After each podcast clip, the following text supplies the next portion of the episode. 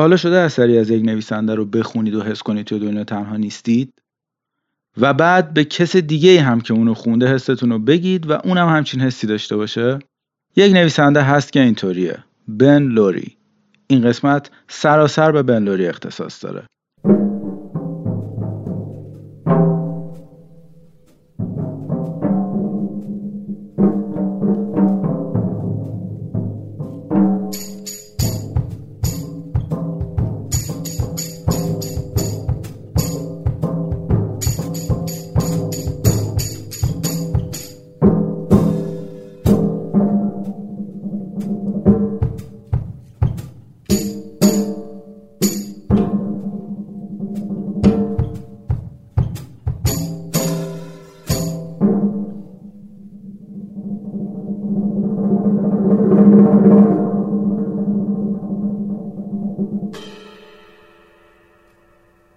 سلام من مهدی صاحبی‌ام و شما دارید اولین قسمت از پادکست پرز رو گوش می‌دید که به بن لوری می‌پردازه و هفته آخر دی ماه 1399 پخش میشه.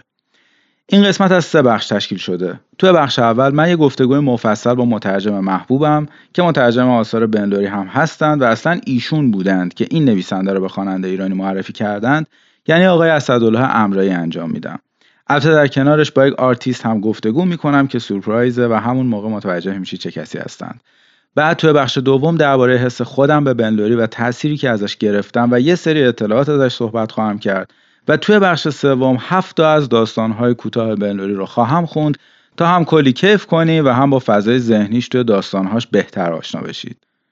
اول یه ذره از بنلوری بگم تا توی بخشهای بعد مفصل دربارش حرف بزنم.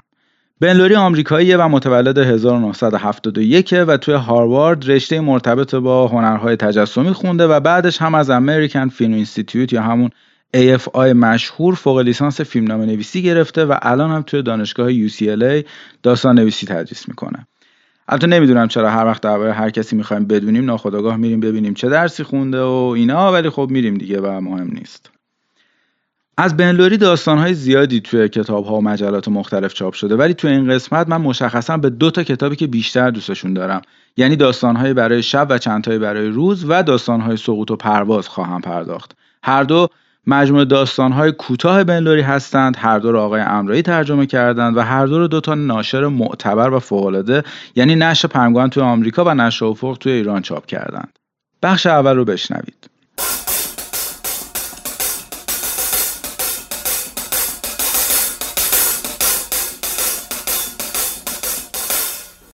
من اسم آقای اسد امرایی رو سال 82 برای اولین بار دیدم. از کتابخونه کتاب هر وقت کارم داشتی تلفن کنه ریموند کارور رو گرفتم و مونده بودم این نویسنده چرا با هر چی تا الان خوندم اینقدر فرق می‌کنه. البته که اون موقع سنی نداشتم و 19 سالم بود. و چون هممون یکی از راه های پیدا کردن کتاب های دلخواهمون دنبال کردن مترجم محبوبمونه خب منم پیگیرشون بودم.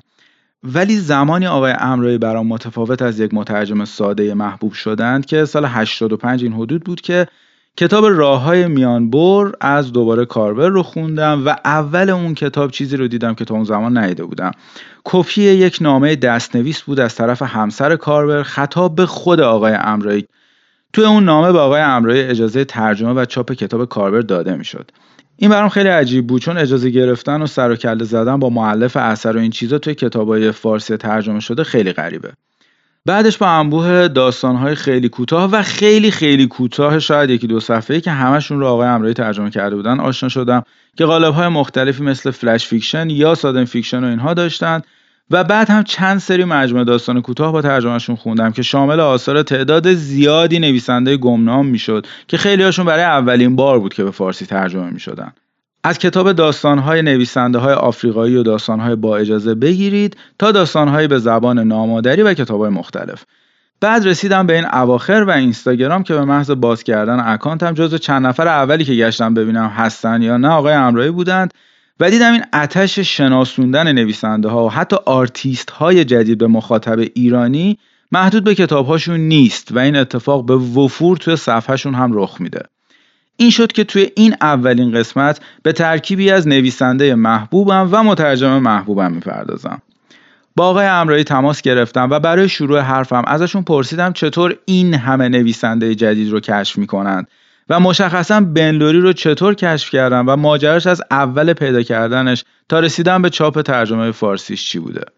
حالا خب نویسنده نویسنده ما کشف نمی‌کنیم. دیگران کشف می‌کنن ما در واقع از کشفیاتمون رو استفاده می‌کنیم و به هر حال اونها رو به خوانندگان ایرانی معرفی می‌کنیم. حالا طبعا اگر منم سراغش نمی‌رفتم کسان دیگری می‌رفتم سراغ ایشون کمان که بعد از ما هم به هر حال ادهی رفتن و برخی از کارهای بنگری رو ترجمه کردن و فکر می‌کنم که من در واقع کار شاقی نکردم.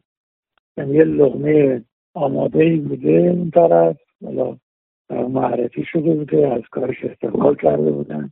و من هم برخورد کردن کار رو در واقع انجام بدم که گوشه ای از اون در واقع هنر رو به همتون خودم و علاقمندهای داستان میشون بدم کتاب اول بندوری رو وقتی منتشر شد خب قبل از اون البته بندوری رو توی یک مجموعه ای توی نیویورکر مثلا بعدا در اول توی خود مجله نیویورکر دیدم یه داستان داشت به تلویزیون که در واقع به عنوان بهترین داستان سال انتخاب شد توی مجموعه دوستان کین شد سوریز بعد توی یه مجموعه چاپ شد که به انتخاب مجله نیویورکر بود.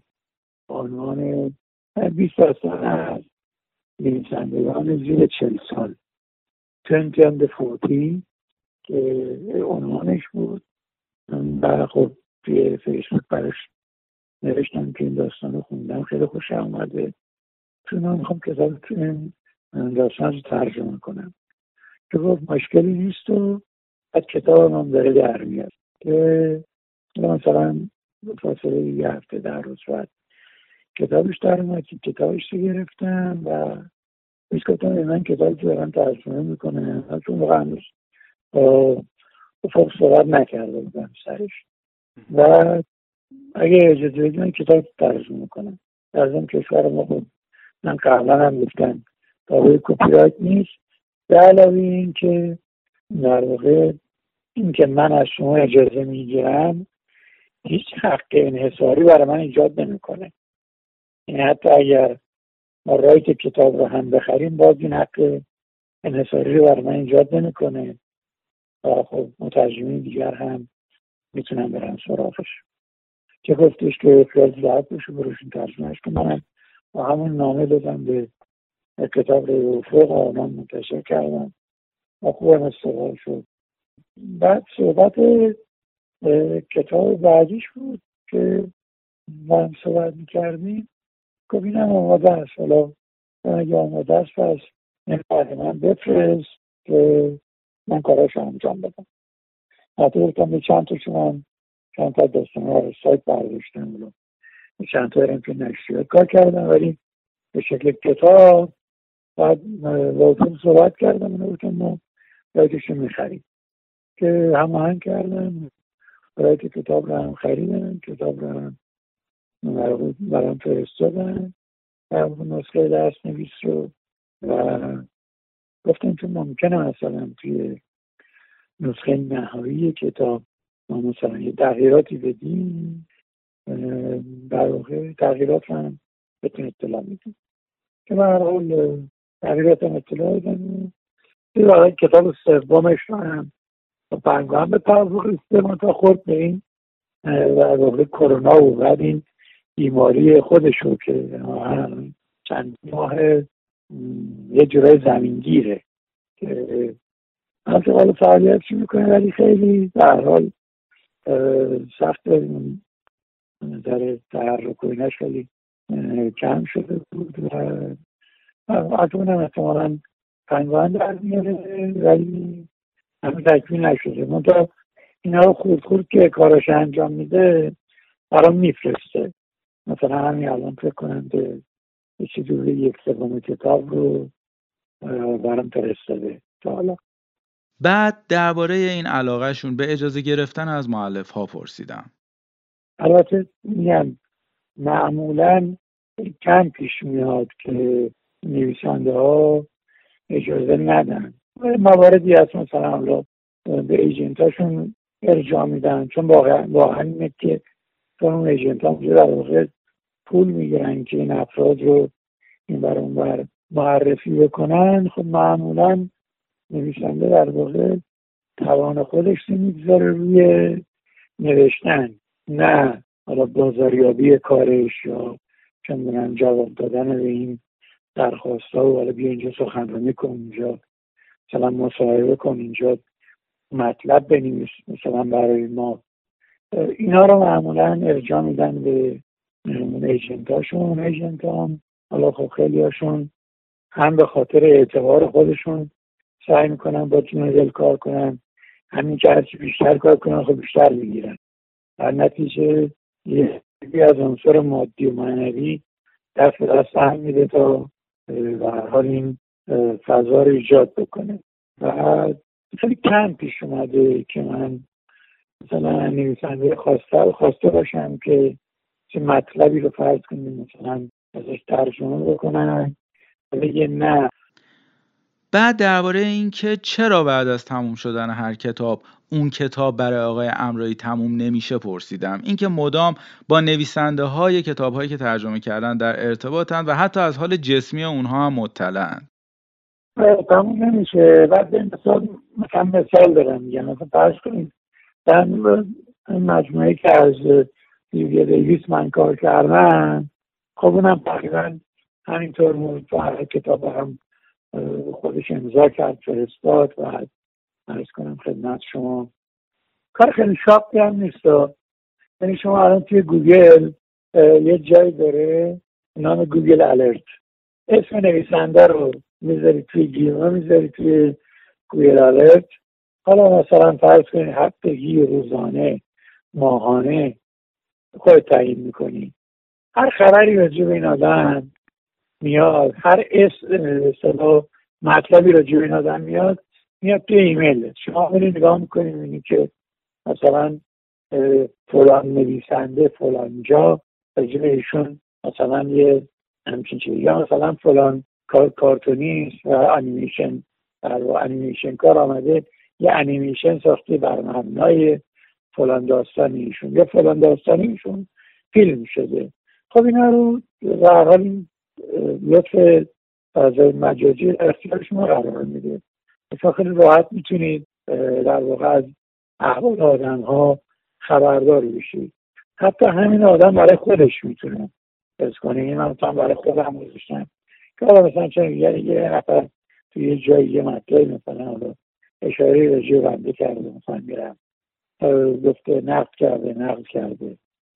یا مثلا چه می‌دونم پشت اینا به حال هست دیگه توی این فضا و خب چه یا مثلا یکی از کارهایی که من سعی کردم واقعا از اینا الگو بگیرم اینه که شادمان میشن از این که یه کار همکارشون توی گوشه دنیا منتشر میشه مطرح میشه جایزه می‌بره یا فلانی سخنرانی یا اینقدر در واقع رفتارهای مدنی و سنفشون دارم جالب و جذابه که واقعا سعی می‌کنم خودم حالا تقلید بکنم.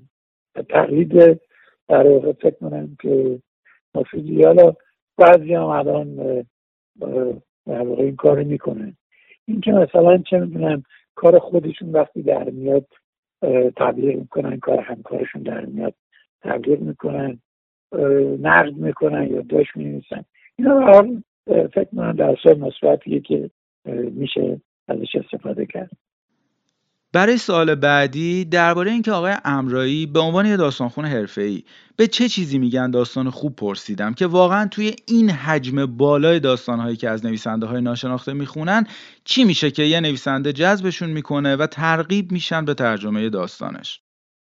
داستان خوب داستانی که یک لحظه در واقع وقتی دارید می‌خونید شما رو میخوب کنه. یه لحظه شما رو وادار به فکر بکنه که میشه راجع به یه همچین قضیه هم داستان نوشت.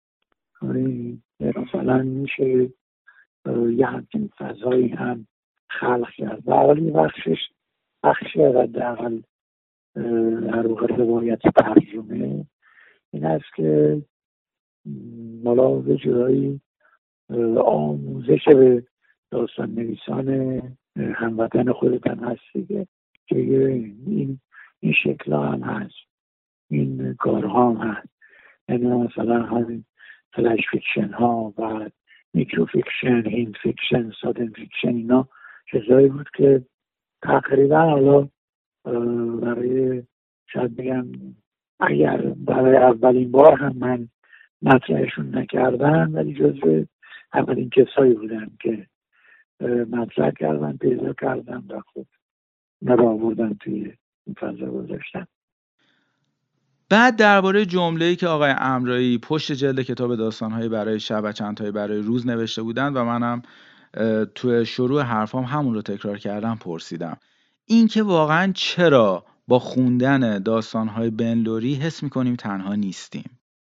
خب ببینید به من نمونه در واقع این تنها نیستیم. هر من مثلا بیارم خدمتتون بگم. مثلا یه داستانی هست که راجبه شاعر داره صحبت می‌کنه. شاعر میاد میگه که شعر می‌نویسه از شعر خودش خوشش میاد. یه خوب منتشرش کنن میفرسته ردش می‌کنن آخر عصبانی میشه میره مثلا شعرش می‌داد. چون یه تیراژ خیلی کلام هشتاد هزار رقمه. الان دقیق ذهنم نیست. چاپ می‌کنه باید این اعلامیه شروع می‌کنه شهر پخش می‌کنه. ساکسی میدازه از زیر در میدازه تو موشک درست می‌کنه. همه اینا رو پخش می‌کنه میره میشینه خونش.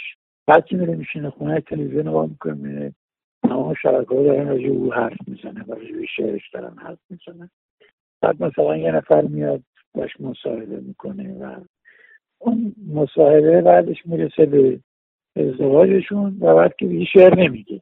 تا سالها بعد دوباره می‌خواد شعر بگه شعر میگه. خوبه. ولی می‌ذاره تو کشو. منتشر نمی‌کنه. ببینید یه حس در واقع این چنینی شما یه چقدر این فضا فضای آشنایی؟ یا مثلا حتی چند چند وقت من چیزی دیدم.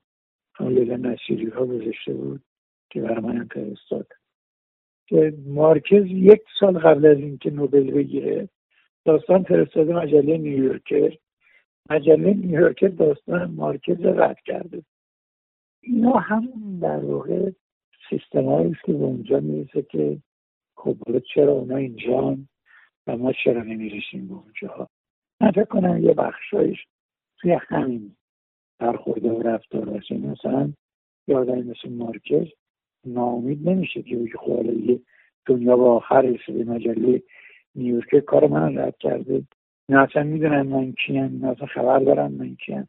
چرا مدار من رد کردم بعد از اون درباره جلدهای هر دو تا کتاب پرسیدم. به خصوص جلد کتاب دوم یعنی داستانهای سقوط و پرواز. واقعا من نظرم آقای کاشانی خیلی زحمت کشیدن روی این کار. که روی کار قبلی هم آقای قریب پور کرده بودن.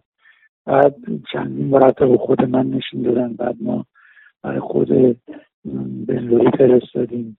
تلندید تو موارد دیگه هم باز همین کار کردیم. مثلا با نویسنده در تماس بودیم. کار دیده پسندیده و منتشر کردیم.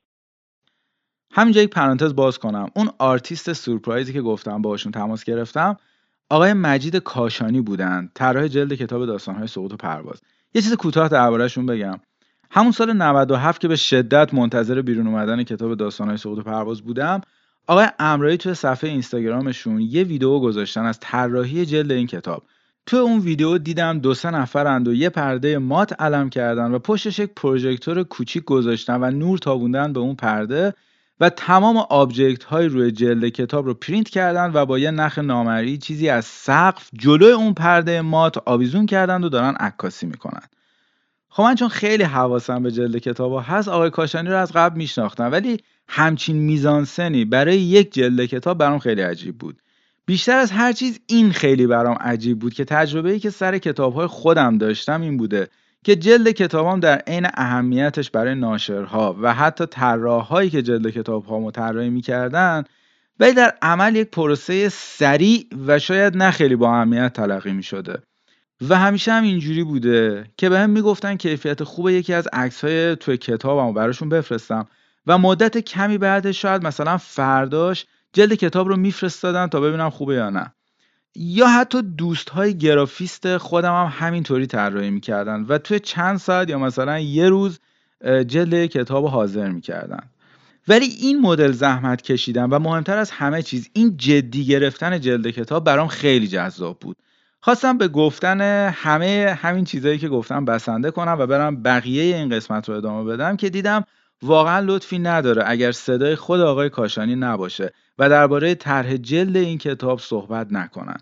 این بود که باهاشون تماس گرفتم و گفتم خیلی دوست دارم بدونم چطور ایده طرح این جلد به ذهنتون رسید و از کجا الهام گرفتید آیا توی کارهای دیگه هم از این تکنیک استفاده کردید و بازخورد دیگران بعد دیدن این جلد چی بود و کلا هر چیز دیگه ای که مربوط به این جلد میشه رو دوست دارم بدونم.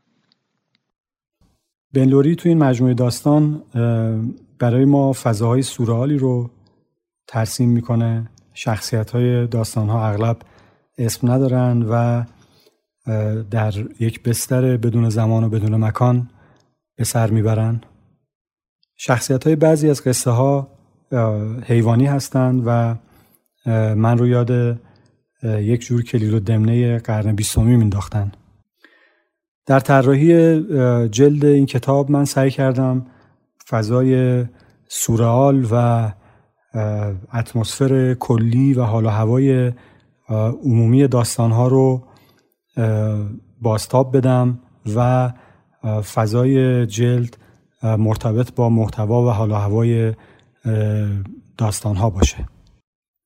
مشخصا توی مجموعه داستانی هست به اسم فضانورد که قصه فضانوردیه که با تعدادی خفاش روبرو میشه و این داستان برای من خیلی جذاب بود. بنابراین سعی کردم به عنوان یک تصویر از داخل کتاب اون رو بیارم روی جلد. بعد وارد مرحله اتود زدن و تهیه پیشتر شدیم.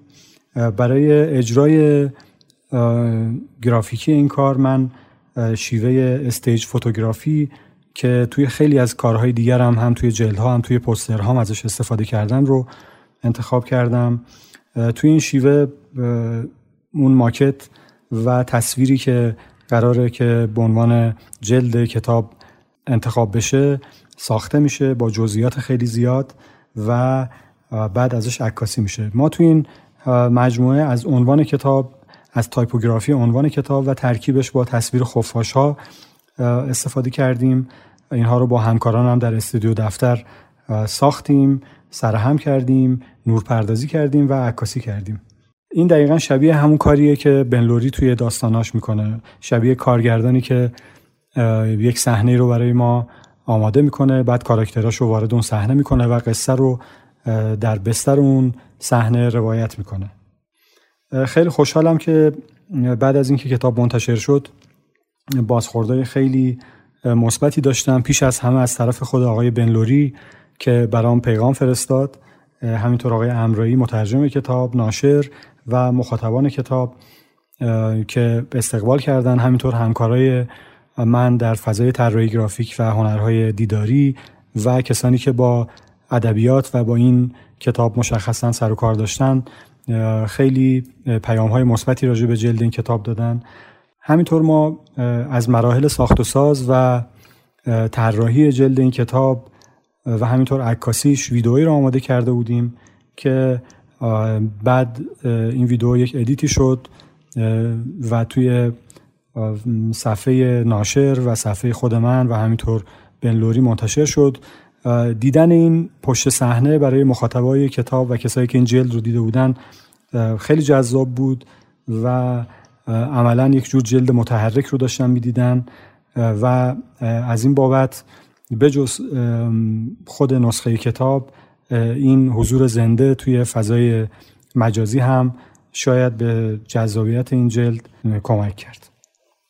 ممنونم ازشون. پرانتز رو میبندم و برمیگردم به آقای امرایی. که در نهایت ازشون پرسیدم از کدوم یکی از داستانهای بنلوری از همه بیشتر خوششون میاد؟ واقعا همه دوست دارم. و لذت خوندم و انسان یه داستان هست یه داستانی که اختاپوس خلیفا در واقع توی آپارتمان زندگی می‌کنه یا مثلا اون در ماهی مرکبی که عاشق خورشید میشه. اینا در واقع یه جورایی حتی اسطوره بوده. در واقع اسطوره رو آورده کشونده به جهان امروز. اینجا بخش اول تموم میشه. خیلی ممنونم از آقای امرایی و مجید کاشانی عزیز.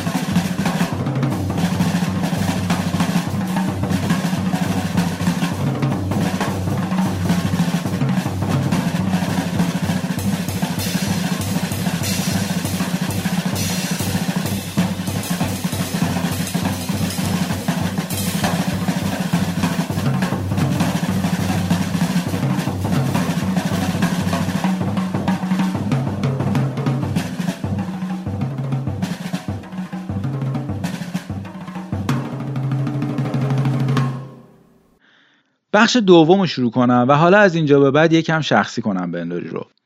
قبلش بگم که من برای این بخش دوم دوازده تا مصاحبه که با بنلوری انجام شده بود و خوندم و سه چهار تا ویدیو معرفی کتاب هاشو دیدم و چیزایی که میگم از این هاست. بنلوری رو من بار اول تو پاییز 95 خوندمش.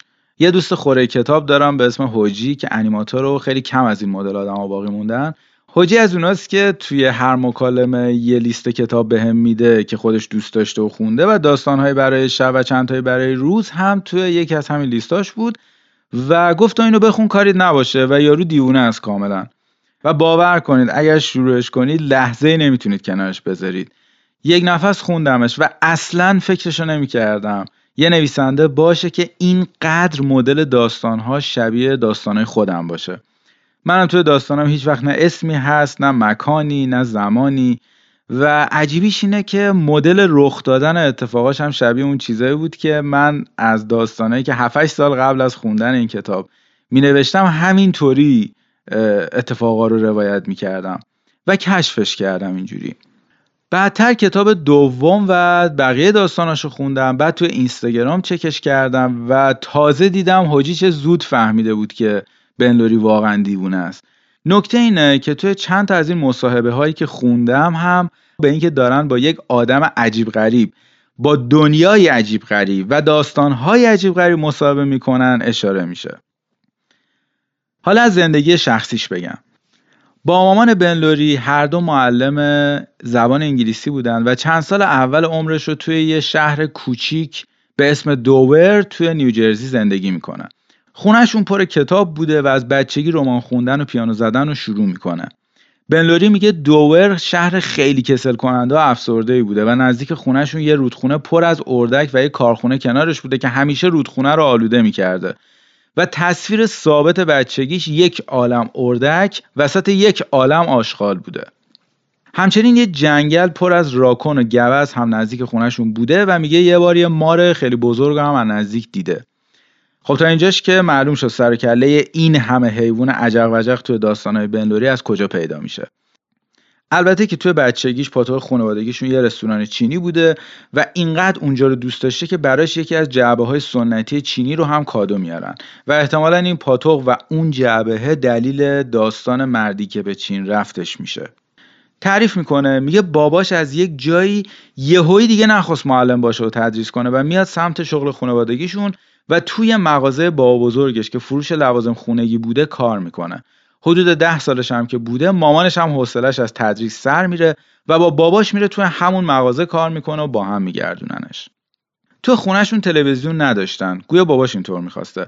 و تفریحش آخر هفته رفتن خونه دوستش و تماشای کارتون بوده و همینطور رفتن به تنها سینمای دوور که اون هم توی پنج سالگیش تعطیل میشه و میگه تا 25 سال بعد از تعطیل شدنش همینجوری سردرش پستر بزرگ نسخه بازسازی سال 1976 فیلم کینگ کنگ رو نصب کرده بودن. میگه وقتی خیلی بچه بوده دوست داشته فضا نورد بشه. بعدترش می‌خواسته یک معمار بشه و ساختمون بسازه. بعد عاشق راکستار شدن میشه و همه تمرکزش رو می‌ذاره روی موسیقی و در نهایت هم می‌خواسته کارگردان سینما بشه. همین بوده که چون فیلمی نساخته بوده و نمی‌تونسته وارد دوره کارگردانی بشه میره فوق لیسانس فیلمنامه نویسی می‌خونه. که شاید از این طریق بتونه به کارگردانی یک فیلم برسه. ولی خیلی زود می‌فهمه کارگردانی اون چیزی نیست که دلش می‌خواد. حتی فیلمنامه نویسی هم اون چیزی نبوده که می‌خواسته. و این میشه که کشیده میشه سمت داستان نویسی. البته میگه خوندن فیلمنامه نویسی براش بیفایده هم نبوده و کاری کرده تا همه ایده رو تصویری ببینه. و همینطور ایدههاش هرچه بیشتر دراماتیک تر بشن. ماجرای داستان نویس شدنش از اینجا شروع میشه که یکی از شاگردهای ری برادبری مشهور تو طبقه بالای کتاب فروشی که همیشه بنلوری اونجا سر می‌زده یه کلاس فشرده داستان نویسی برگزار می‌کنه. بنلوری اونجا ثبت نام می‌کنه اون معلمه خودش داستانهای ترسناک و فانتزی مینوشته و بنلوری هم که عاشق این مدل داستانا بوده خیلی ارتباط برقرار می‌کنه با کلاس و شروع می‌کنه داستان پشت داستان می‌نویسه. میگه چند سال قبلترش و تو سال اولی که فیلم نویسی میخونده یک دوره یک ساله برای پیدا کردن ایده موقع نوشتن فیلمنامه هاش فقط رمان های علمی تخیلی قدیمی، فانتزی، معمایی و ترسناک خونده. توی اون دوران مدام بین داستان های ری برادبری و استیون کینگ و آگاتا کریستی هم سرگردون بوده. میگه توی اون یک سال حدود 250 تا کتاب می‌خونه و این میشه که از فضای کلاس داستان نویسی خیلی خوشش میاد. صاحب های اون کتاب فروشی که خودشون از دوستان نزدیک ری برادبری بودن هر سال یه جشن تولد بزرگی توی کتاب فروشیشون براش می‌گرفتن که خود ری برادبری هم شرکت می‌کرده و بن لوری دفعه اول برادبری رو اونجا نزدیک می‌بینه بن لوری میگه اینقدر این جشن تولدها شلوغ می‌شده که توی محیط بزرگ کتاب فروشی از این دیوار تا اون دیوار آدم ایستاده بوده و همدیگر رو حل می‌دادن و جای سوزن انداختن نبوده. بعد که کتاب اولش سال 2011 چاپ میشه صاحبان کتاب فروشی بدون اینکه به بنلوری بگن کتابش رو به برادبری میدن که بخونه. و همین میشه که بعدش برادبری اون نقل قول معروف رو دربارش میگه که گفته this guy can write که یعنی این آدمه بلده چطور بنویسه. بعد اینکه بهش میگن برادبری اینطور درباره کتابت گفته از بس ذوق می‌کنه میاد و به دوستش سارا که ایجنتش هم بوده داستانو میگه و میگه برادبری اینطور دربارم گفته. سارا هم میگه زود برو از برادبری بخوا که یک چیزی درباره کتابت بنویسه. بنلوری که خیلی خجالتی هم هست میگه اصلا روم نمیشه همچین کاری کنم. ولی سارا اصرار می‌کنه و میگه مجبوریم و این یه فرصت عالیه و این حرفا. و بنلوری به صاحبان کتاب فروشی داستان رو میگه و اونا هم به برادبری میگن و برادبری اتفاقا استقبال می‌کنه و یک ایمیل برای بنلوری میفرسته و کلی درباره کتابش حرف می‌زنه و نظرش رو میگه. بنلوری میگه تمام مدت موقع خوندن ایمیل ری برادبری از ذوقم فقط اشک میریختم و متاسفانه 5 6 ماه بعد این ایمیل هم برادبری فوت می‌کنه. قبلتر از این داستان ایمیل ماجرای چاپ اولین کتابش هم خیلی جالبه. میگه من همیشه می‌خواستم کتاب اولم 101 تا داستان کوتاه داشته باشه و اتفاقا توی انتشارات ملویل هاوس هم چاپ بشه. دلیلش هم خیلی ساده بوده. از لوگو این انتشارات خیلی خوشش می اومده بعد می‌خواسته داستاناش اینقدر کوتاه باشن که بتونه اونها رو توی یه مکالمه خیلی کوتاه برای هر کسی تعریف کنه. همین شده که بیشتر از نصف داستاناش کمتر از هزار کلمه و تقریبا همه داستاناش هم از دو هزار کلمه بیشتر نیستن. خلاصه 5 6 سال طول می‌کشه تا همه اون 101 داستان رو اونطور که دلش می‌خواد بنویسه. بعدش میفرسته برای انتشارات ملویل هاوس و مدت کمی که میگذره داستاناشو براش پس میفرستن. خیلی راحت. چون اصلا این ناشر مجموعه داستان کوتاه چاپ نمی‌کرده. بعد میره و تو اینترنت میگرده و تازه متوجه میشه که چیزی به اسم مجلات ادبی تخصصی هستند که می‌تونه داستاناشو اونجا چاپ کنه و خیلی ها این مجلات ادبی رو پلی می‌دونن برای چاپ اولین کتابشون. بعد اون یک سال تمام هر روز مدام و پیوسته داستاناشو برای هر مجله ادبی که تو آمریکا بوده میفرسته. میگه توی اون یه سال همه وقتم در طول روز به گشتن توی اینترنت و پیدا کردن مجلات تازه و فرستادن داستان برای اونا میگذشته. در نهایت یک مجله یکی از داستاناش رو چاپ می‌کنه و بعد مجله بعدی و بعدی و همینطور چندین مجله داستانهاش رو میپذیرن. تو اون یک سال حدود سی خورده ای از داستاناش توی مجلات مختلف چاپ میشن. میگه بعد دیگه با خودم گفتم حالا که این همه داستانام توی مجلات مختلف چاپ شدن دیگه ناشرا باید بیان سمتم و به هم زنگ بزنن تا مجموعه داستانامو چاپ کنن. مدتی میگذره و خبری از هیچ ناشری نمیشه. بعد یکی از دوستان دانشکدهش که همون سارایی بود که قبلا ازش اسم بردم بهش پیشنهاد میده که ایجنت یا همون کارگزار بنلوری بشه. تا قبل از اون بنلوری ایجنتی نداشته و سارا هم هیچ تجربه ای توی این قبیل کارها نداشته. بنلوری میپذیره و فقط دو ماه بعد از اینکه سارا رسما ایجنتش میشه یکی از داستاناش توی نیویورکر چاپ میشه و با انتشارات پنگوان برای چاپ کتاب اولش قرارداد میبنده. بعد از چاپ کتابش سارا یه ایجنت رسمی میشه و با چند تا نویسنده دیگه همکاری می‌کنه و بنلوری هم میگه از اون به بعد منم می‌تونستم آزادانه فقط بنویسم و به هیچ چیز دیگه هم کاری نداشته باشم. چیزی که آرزوی دست نیافتنی هر نویسنده توی هر سطحیه. نسخه ابتدایی اولین کتابش 101 داستان کوتاه بوده که تقریبا همشون هم اول شخص بودن. بعد تصمیم می‌گیره خیلی از داستانها رو تغییر بده و بیشترش رو سوم شخص می‌کنه. بعد که کتابش رو به پنگوان میده اونا میگن برای کتاب اول یک نویسنده 101 داستان خیلی زیاده و کمش کن و هی کم می‌کنه و کمتر می‌کنه و ادامه میده تا اینکه حدود چهل داستان توی کتابش باقی میمونه. تو ترجمه فارسی داستانهای برای شب و چندتایی برای روز 37 داستان کوتاه از اونها هست و 6 داستان هم اضافه شده که چند تا از اونها توی کتاب دوم تکرار میشن. درباره برنامه روزانه بنلوری چیزی که من در نهایت فضولی توی همه نویسنده ها آرتیستایی که دوستشون دارم کنکاش می‌کنم باید بگم که برنامهش چندین سال پیش با برنامه حالش خیلی فرق می‌کنه. مدل خیلی سال پیشش اینجوری بوده که تا عصر میخوابیده و تمام شب و تا صبح بیدار میمونده و مینوشته ولی چند سالی که دیگه نمی‌تونه این روند رو ادامه بده. حتی تابستون امسال گویا کمردرد چنین چیزی گرفته و بیشتر خونه نشینه. ولی برنامه ثابت این چند سال اخیرش اینجوریه که میگم. صبح خیلی خیلی زود از خواب بیدار میشه بعد میشینه و یه خورده فکر می‌کنه که می‌تونه تا چند ساعت همین فکر کردن ادامه پیدا کنه. بعد بلند میشه و چای می‌خوره و کتاب می‌خونه همون اول اول صبح. بعد یکم می‌نویسه و بعد که خسته شد میره قدم می‌زنه. این قدم زدنهاش حدود یک ساعت طول می‌کشه. یه نکته بامزه اینجا هست. میگه حتما باید بعد یه ساعت پیاده روی برگردم خونه. ولی بعضی وقتا دلم می‌خواد بازم پیاده روی کنم. اینجور وقتا همون پیاده روی قبلیشو ادامه نمیده. بلکه برمیگرده خونه و دوباره یک ساعت دیگه پیاده روی می‌کنه. و بعضی وقتا که از این یک ساعت دوم برمیگرده ممکنه دوباره هم بخواد پیاده روی کنه و این برنامه رو هی تکرار می‌کنه. گویا رکوردش هشت باره. یعنی تا هشت تا یک ساعت پیاده روی کرده و هشت بار برگشته خونه. گفته بودم این آدم عادی نیست. غیر از این باشه هم نمی‌تونه اون داستانه عجیب و غریب و خلق کنه. بعدش حتما میره بیرون نهار می‌خوره و دوباره کمی فکر می‌کنه به خصوص به داستانهایی که از صبح نوشته. بعد برمیگرده خونه و تمام شب و اینقدر پشت سر هم می‌نویسه که خودش میگه از روی درد کمرم متوجه میشم چند ساعت یه جا نشستم و از جام نخوردم. و بعضی وقتا برای اینکه زیاد نشینه پشت کامپیوتر ساعتشو کوک می‌کنه که یه چند دقیقه از روی صندلیش بلند شه و یکم راه بره. همیشه خیلی زودتر از زمان مقرر سر قرارش میره. و مثلا میگه وقتی که یه بلیت هواپیما دارم و می‌دونم نهایتا نیم ساعت تا فرودگاه بیشتر راه نیست ولی شده سه ساعت زودتر رفتم اونجا و نشستم. خودش میگه از بیرون به نظر یه آدم مسترب میام که شایدم واقعا باشم ولی هرچی هستم آدم خیلی خیلی خوشحالیم. در مورد مدل نوشتن داستانهاش میگه دوست دارم داستانام سه لایه خارجی و میانی و درونی داشته باشن. میگه هیچ وقت با ایده از پیش تعیین شده شروع به نوشتن داستانام نمی‌کنم. بلکه فقط خودم و پشت کامپیوتر میرسونم و شروع به نوشتن می‌کنم و فقط همین.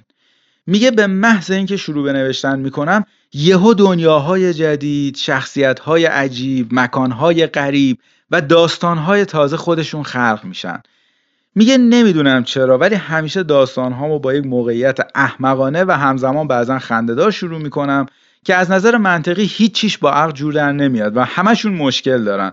و بعد شخصیت اصلیم رو توی یه موقعیتی که دست کمی از هزار تون نداره میندازم و تا آخر داستان اون شخصیت تلاشش رو می‌کنه تا از اون موقعیت خلاص بشه.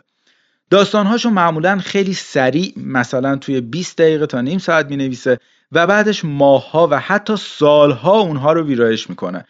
عادت داره موقع ویرایش داستانهاشو با صدای خیلی بلند برای خودش بخونه و اینطوری ماها اینقدر از اون داستانها چیزهایی رو کم می‌کنه و اینقدر به اون داستانها چیزهایی رو اضافه می‌کنه تا بالاخره حس کنه که داستانه تموم شده. به نظر خودش سخت ترین قسمت نگارش یک داستان نوشتن پایان اونه و میگه اینقدر پایان ها رو تغییر میدم تا بشه اون چیزی که تو ذهنمه. و البته این پایان ها همون قسمتیه که من با چند تا از داستانهاش مشکل دارم ولی اینقدر تو داستانهاش چیزهای بینظیری هست که حالا اینکه پایانشون چطور باشه برای من که خیلی مهم نیست. در مورد کلاس هایی که خودش توی دانشگاه UCLA داره و توی اونا داستان نویسی تدریس می‌کنه و متد تدریسش میگه که عاشق خوندن داستان های شاگردامم و همه ی کلاس های من اینجوریه که اونا می نویسن و همونجا می‌خونن و همه با هم میشینیم و ساعت ها درباره هر داستان حرف می‌زنیم. و گویا این همه اتفاقی که سر کلاساش میفته میگه توی کلاسام عملا کار خاصی نمی‌کنم و از این برداشت متنفرم که منی که معلم این کلاسم چیزی می‌دونم و یا یه آدم خاصیم و قرار یه چیزای خارق العاده به بچه ها بگم. میگه توی کلاسام فقط دو تا چیز به بچه ها میگم. اول اینکه یک معما طرح کنید و با همون داستانتون رو شروع کنید. دوم که فقط بنویسید و بنویسید و بنویسید. همین. تمام حرفی که سر کلاس ها می‌زنم همین دوتا چیزه. میگه تمام کلاس ها بیشتر از اینکه صرف چطور نوشتن بشه صرف چطور بازنویسی کردن داستان های نوشته شده میشه. و میگه خودش به عنوان معلم توی کلاس ها بیشتر شبیه یه ویراستار عمل می‌کنه تا یک آموزش دهنده داستان نویسی درباره نویسنده هایی که بنلوری تحت تاثیرشون بوده به جز برادبری و کینگ و آگاتا کریستی که گفتم یک لیست بلند و بالایی هست که عاشق همشونه و بعضا توی هر مصاحبه‌ای که باهاش انجام میشه از هر کدوم یه داستان یا یه رمانشون رو اسم می‌بره. حالا من اینجا چند تاشون رو میگم. صدر جدولش رولدال و سامرست موامه. بعد ریچارد براتیگان، پاتریشیا های اسمیت، هنری جیمز، اوژن یونسکو، شرلی جکسون، توماس مان، ساموئل بکت، بورخس، توبیاس ولف، ایزابل آلنده، موراکامی، آلمپو، دونالد بارتلمی و البته کسی رو که خیلی بهش علاقه داره کافکاست. با یکم اقراق میشه گفت که توی تک تک داستانهای بنلوری رد پای حداقل یکی از نویسنده هایی که الان اسمشون رو بردم به وضوح دیده میشه. بن لوری چند سالی رو هم جدی دنبال موسیقی رفته و علاوه بر پیانو که از بچگی می‌زده ساکسیفون و گیتار هم می‌زنه و یه مدت توی یه band موسیقی بوده و چند تا تور هم داشتن ولی معتقد هیچ وقت نوازنده خوبی توی هیچ کدوم از سازایی که می‌زنه نبوده و خیلی ساله که دست به ساز نبرده. چند نفری رو که از بین musician ها بیشتر دوست داره و مدام موزیکشون رو گوش میده اینها هستند. باخ بلا بارتوک مجارستانی چارلی پارکر ساکسیفونیست مشهور و البته Joy Division و ایان کرتیس. بزرگترین ترس بن لوری باز شدن بند کفشش در حین پایین اومدن از پله ها و در نتیجه سقوط از پله هاست و سالهاست داره دو تا کابوس تکراری رو توی خواباش می‌بینه. اولیش این که توی یه هزارتو گیر کرده و نمی‌تونه از اون خلاص بشه. و دومیش هم اینه که توی خیابون سرگردونه و آدرس خونش رو گم کرده و نمی‌تونه پیدا کنه. بنلوری دو بار توی سالهای 2008 و 2013 دچار یه شکلی از افسردگی میشه و هر بار برای حدود یک سال هیچی نمی نویسه. خودش میگه توی این دوتا یک سال روزهای خیلی سختی رو سپری می‌کرده و هیچ چیز اصلا براش خوب پیش نمی‌رفته. و کارش در طول روز این بوده که مدام و برای ساعتها روی تختش دراز بکشه و به سقف و دیوارها خیره بشه. و خب همین چیزاشه که نویسنده محبوب منه. واقعا نویسنده آرتیست چجوری می‌تونه توی یک زندگی عادی عالی بی دغدغه بی و تمام اینا زندگی کنه و چیزی خلق کنه که بمونه و دلپذیر باشه؟ در حال حاضر داره روی مجموعه داستان سومش کار می‌کنه که اون رو هم قرار پنگوئن چاپ کنه و احتمالا کتاب صوتی داستانهای سقوط و پرواز رو با صدای خودش ضبط می‌کنه. در نهایت خودش میگه هیچ آرزو خاصی نداره. میگه دوست دارم تا آخر عمر فقط بخونم و بنویسم. البته این رو هم میگه که مثل همه دوست داره ثروتمند بشه ولی پول رو صرفا برای خرید زمان به نفع بیشتر خوندن و بیشتر نوشتن می‌خواد. این تا اینجا چیزایی که شنیدی تو این بخش چیزایی بود که توی مصاحبه ها ازش در آوردم کلا نمی‌دونم چرا ولی از خوندن مصاحبه سیر نمیشم و تو کتاب خودم هم تا جایی که بتونم مصاحبه می‌ذارم. حالا بدون اینکه بخوام تحلیل داستان چنین کارهایی بکنم چند تا چیز کلی درباره بنلوری بگم و این بخش رو تموم کنم و برم داستاناشو بخونم. چند تا از داستانهای بنلوری درباره داستان نوشتن یا نوشتن اولین کتاب و به طور کلی نوشتنه. این اتفاق بین فیلمسازها هم میفته که معمولا توی دو تا فیلم کوتاه اولشون حتما یه فیلمی درباره سینما یا فیلم ساختن هست و اینجا برای بنلوری هم توی مجموعه داستانش رخ میده داستانهای بنلوری به شدت شهری هن. با اینکه خیلی جک و جونور و این چیزا تو داستانش هست اما مدل نگاهش خیلی شهریه چند تا المان هست که توی هر کدوم از داستانهای بنلوری چند تاش تکرار میشن و من چند تا از این المان رو میگم تلویزیون سنگ یا صخره موجودات فضایی حیوانهای قهرمان آسمون که خیلی توی داستانش هست عشق و زندگی مشترک مرگ به عنوان یه پرسوناج و از همه مهمتر کنشگر بودن شخصیتهاش. یعنی به هیچ وجه شخصیت های داستان های بنلوری منفعل نیستن و اتفاقا همشون در تکاپو برای رسیدن به خواستشونن و می‌خوان یه تغییری به وجود بیارن. حتی بعضیشون محاسبات خیلی دقیقی دارن مثل سفینه ساختن از روی کتاب راهنما یا گذاشتن ورقه فولادی روی قبرها تا دست مرده ها اذیتشون نکنه. یا حیوانایی هستند که حوصله حیوان بودن ندارن یا دنبال زندگی جدید میگردن. مثلا یه تنبلی که از زندگی روی درخت خسته میشه و به شهر میاد. یا یه اختاپوسیه که از زندگی توی آپارتمانش خسته میشه و دوباره برمیگرده به اقیانوس. یا یه ماریه که اینقدر علافه که میره توی گلوی یه آدم همینجوری تا گشتی بزنه. ضمن اینکه بنلوری ذهن به شدت فیلمیکی داره و داستاناش کاملا تصویری هن. و حتی بعضی از داستاناش رو فکر می‌کنیم یا به ذهنمون میاد که توی فیلمایی که بعد چاپ کتاب بنلوری ساخته شدن دیدیم. مثل توصیف صحنه کله های جدا شده سخنگو که توی داستان کله شکارچی هست و توی فیلم The Voices یه چیزی شبیهش رو می‌بینیم. یا صحنه هایی که توی داستان تلسکوپ هست و توی اپیزود The Witness از سریال Love, Death and Robots چیزی شبیهش رو دیدیم و حالا مثال های از این قبیل. اگر بخواین برداشته فلسفی یا روانشناسی یا حتی اسطوره شناسی از داستانهای بنلوری کنید به آسونی می‌تونید این کار رو انجام بدین. ولی فکر کنم بهتر خودتون رو درگیر این بازی ها نکنید و راحت تکیه کنید و کتاباش رو بخونید و کیف کنید. و در نهایت اینکه همیشه موقع کارگاه فیلم سازیم به شرکت کننده ها می‌گفتم برای باز شدن ذهنتون حتما داستانهای دینو بوتساتی و مخصوصا متاسفیم از رو بخونید. ولی الان شده اول دینو بوتساتی و بنلوری رو بخونید و بعد بقیه کسانی رو بخونید که امیدوارم توی بقیه قسمت های پادکست پرز بهشون برسم. بخش دوم همینجا تموم میشه. تو بخش سوم که بخش آخر این قسمت هست هفت تا از داستانهای بنلوری رو خواهید شنید.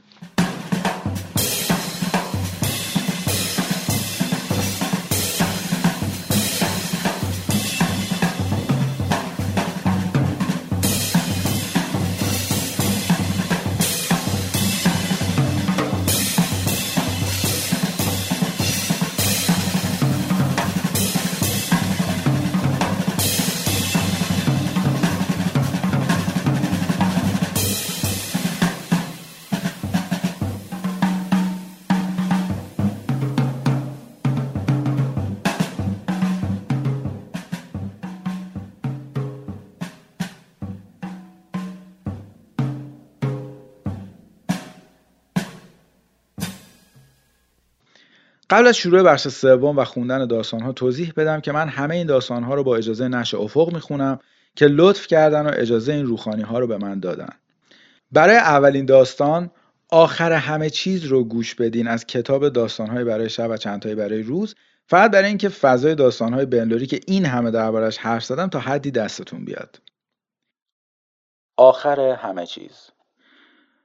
مردی و زنی عاشق هم می‌شوند و ازدواج می‌کنند و خوشبخت می‌شوند و هر روزشان خوش است روزی بشقاب پرنده توی حیات پشتی آنها فرود میآید و دری باز می شود و موجودی فضایی از آن بیرون می آید. می‌گوید آمده ایم یکی از شما دو نفر را ببریم. مرد و زن می‌گویند چی؟ چرا؟ موجود فضایی می‌گوید نمی‌دانم همین است که هست آخر کار زن را می‌برند مرد البته عصبانی و آشفته است به سازمان ملل می رود می‌گوید موجودات فضایی زنم را دزدیدند باید کاری بکنید در سازمان ملل می‌گویند متاسفی ما کاری به موجودات فضایی نداریم مرد به دیدن کارشناسان ناسا می رود. ناسا می‌گوید ما به ماه که برسیم هنر کرده ایم. بهتر از خودت بروی و سفینه خودت را درست کنی. مرد می‌گوید خیلی خوب. به کتاب فروشی می رود. مرد قبلا هیچ وقت به کتاب فروشی نرفته بود. کلی کتاب جالب پیدا می کند. علم، فناوری، کامپیوتر و راهنمای ساخت و تعمیر همه را می‌خرد و می‌برد به خانه و می‌خواند. بعد از مدتی فکر می کند که آماده است. در حیات خلوت سفینه فضایی می سازد. اولی کار نمی کند. دومی منفجر می شود. اما سومی کامل است. مثل یک رویا. مرد کلی غذا میریزد توی کیسه پارچه آب یک گالونی برمیدارد عکس زنش را از روی پیانو میقاپد و سوار می شود استارت می‌زند و راه میافتد. مرد سالها میگردد. تمام فضا را از یک سر تا سر دیگر میچرخد. سیارات زیادی کشف می کند های فراوان و ستاره های بیشمار. چقدر تمدن های موجودات فضایی که نمی بیند هر بار می‌پرسد این زن را دیده اید همه چشم ها به عکس خیره می شود همهشان می‌گوید نه آن زن را ندیده ایم اصلا تا حالا عکس هم ندیده ایم سرانجام پس از سالها و سالهای بسیار و بسیار جستجو مرد دست از پا درازتر برمیگردد به زمین. بسیار پیر و فرسوده شده. سازمان ملل استقبال باشکوهی از او به عمل می آورد. دبیر کل سازمان ملل می‌گوید از شما به خاطر معرفی دنیای ما به خانواده بزرگ ستارگان سپاسگزاریم و برای قدردانی از این اقدام ارزشمند این مدال به شما تقدیم می شود این هم لوح تقدیر. امیدوارم این لوح را به دیوار خانه تان نصب کنید. روزنامه ها پر می شود از شرح ماجراهای سفر اکتشافی مرد. شرح حال او را می نویسند تصاویرش را می کشند یک نفر سرودی برایش می سازد خیابانهایی را به نام او می کنند اما مرد هیچ اهمیتی نمی دهد و در خانهاش می نشیند و به زنش فکر می کند تمام جزئیات یادش هست. چه شکلی بود کجا هم دیگر را دیدند چی دوست داشت و چی فکر می کرد و چی می گفت انگار همین دیروز بود. همه چیز را به یاد می آورد همه چیز را هر روز مرور می کرد بعد سرانجام روزی که مرگش فرا می رسد بلند می شود و می رود به حیات. خیره می شود به آسمان. بالای سرش ستاره ها سوسو می زنند مرد داد می زند ارزشش را داشت ارزشش را داشت که تو را بشناسم. حتی ارزشش را داشت که فقط اسم تو را بدانم. در پاسخ آسمان می رنبد دروازه های آسمان با شعله ای باز می شود.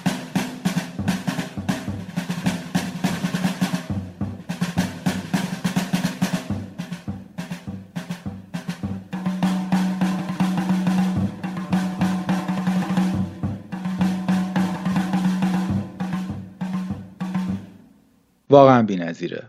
داستان بعدی اسمش هست دودو که اولین داستان از کتاب داستانهای سقوط و پروازه. منتها قبلش یه چیزی بگم. تو تابستون امسال بنلوری تو صفحه اینستاگرامش یک استوری اور را انداخت که می اومد و یه نیم ساعت یک ساعتی داستانهایی که دوست داشت رو می‌خوند. اونجا من تازه فهمیدم که این آدم عجب خوب داستان می‌خونه. یعنی هم با هیجان می‌خونه هم کلمات رو درست ادا می‌کنه و هیچ بزرگ نمایی خاصی نداره. و هم مدل اجرای یک نمایشنامه رادیویی نمی‌خونه. بعد دیدم توی مصاحبهاش گفته داستانهای خودش رو به سختی می‌تونه بخونه. چون با خوندن کلی از اونا گریهش می‌گیره و نمی‌تونه بخونشون ولی با چند تا از داستانها مشکلی نداره. یکی از همون داستانهایی که با خوندنشون مشکلی نداره همین داستان دودوه که توی یوتیوب ویدیوش هست و می‌تونید ببینید. اول این داستان رو با صدای خودش بشنوید و بعد من ترجمه فارسیش رو خواهم خوند. Once there was a dodo and he died with the rest, but then he suddenly got back up again. and he started running around saying, Hey, look at me, everybody, I'm a dodo and I'm alive. Of course, no one believed him because the dodos were all dead. The dodos are all dead, they said. You, bird, must be a chicken.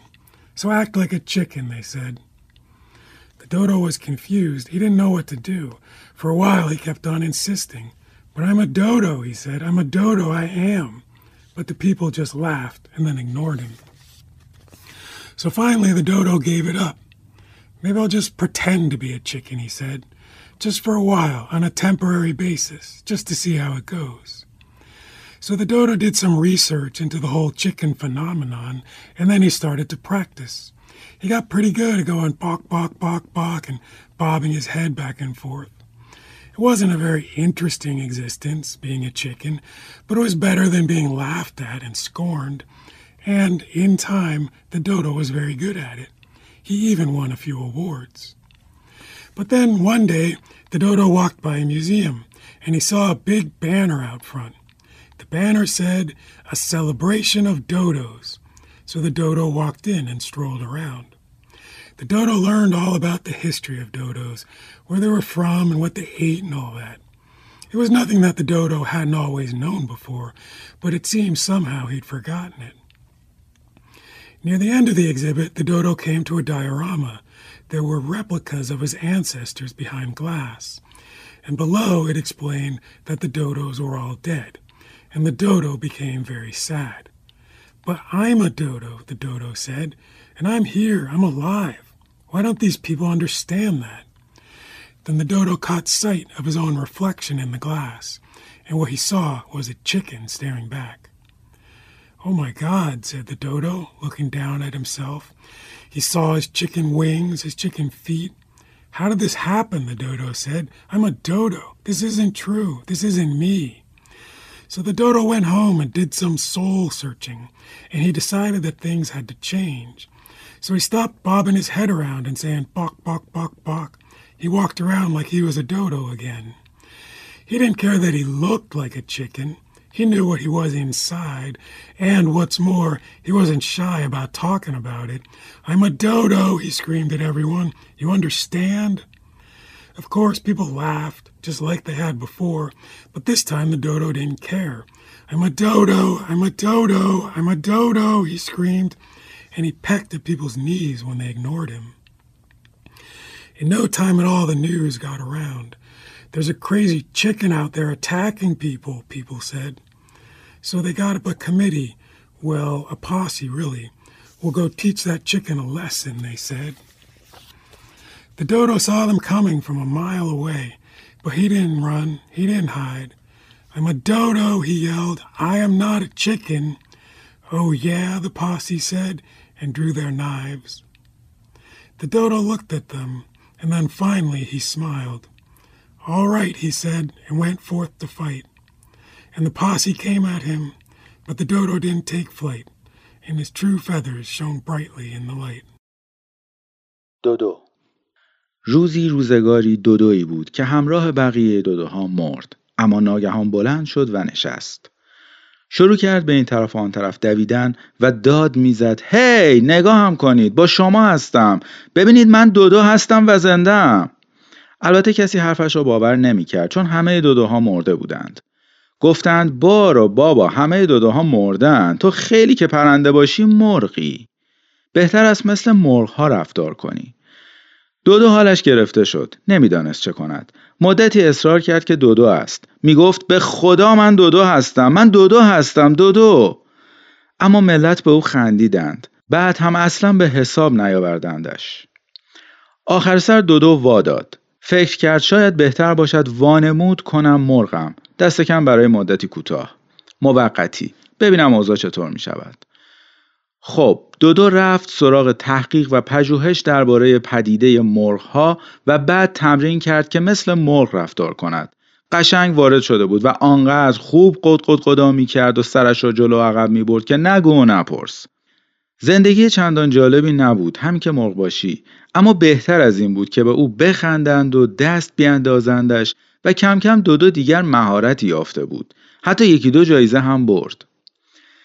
یک روز دودو از کنار موزه رد می شد که پارچه نوشتی بزرگ دید. روی آن نوشته بود بزرگ داشت دودوها دودو هم رفت تو و شروع کرد به گشت زدن. یک عالمه درباره تاریخ دودوها یاد گرفت. از کجا آمده اند و چه خورده اند و باقی مسائل. نه اینکه از قبل نداند می‌دانست اما انگار فراموش کرده بود. دم خروجی دودو به یک دایوراما رسید که در آن مجسمه های اجدادش را پشت شیشه به نمایش گذاشته بودند. پایین آن پلاکی چسبانده و رویش نوشته بودند همه دودوها مرده اند. دودو خیلی ناراحت شد. خب من دودو هستم اینجا هستم و زنده این مردم چرا نمی‌فهمند؟ بعد دودو انکاس خودش را در شیشه دید. چی دید؟ مرغی که به او خیره شده. دودو به خودش نگاه کرد و گفت وای خدای من. بالهای مرغیش را دید و پاهای مرغیش را دید. دودو گفت چطور چنین چیزی ممکن است؟ من دودو هستم. این که درست نیست. این که من نیستم. دودو رفت خانه و کمی مکاشفه کرد. تصمیم گرفت اوضاع را تغییر دهد. برای همین دیگر قدقد نکرد و سرش را بالا و پایین نبرد. طوری راه می‌رفت که انگار دوباره دودو شده. اهمیتی نمی‌داد که به مرغ شباهت دارد. می‌دانست درون خودش چه خبر است. به علاوه خجالت نمی‌کشید درباره آن حرف بزند. هر کس را می‌دید داد می‌زد من دودو هستم می‌فهمید؟ البته مردم مثل قبل میخندیدند اما این بار دودو اهمیتی نمی‌داد. داد می‌زد من دودو هم من دودو هم من دودو هم و وقتی به او توجه نمی‌کردند به زانوی آنها تک می‌زد. خیلی زود خبرش همه جا پیچید. مردم می‌گفتند بیرون مرغ دیوانه میچرخد و به مردم حمله می‌کند. به این ترتیب کمیته تشکیل دادند. خب در واقع یک کمیته مسلح. گفتند به این مرغ درسی می‌دهیم که یادش نرود. دودو دید که از فاصله دور به سمت او می آیند اما نه گریخت نه پنهان شد. داد زد من مرغ نیستم من دودو هم اعضای کمیته مجازات کارت هایشان را بیرون کشیدند و گفتند جدی؟ دودو نگاهشان کرد. سرانجام لبخندی زد. گفت خیلی خوب. و آماده رفت جلو تا بجنگد. کمیته ها که به او نزدیک شدند دودو فرار نکرد. پرهای واقعیش در نور می درخشید.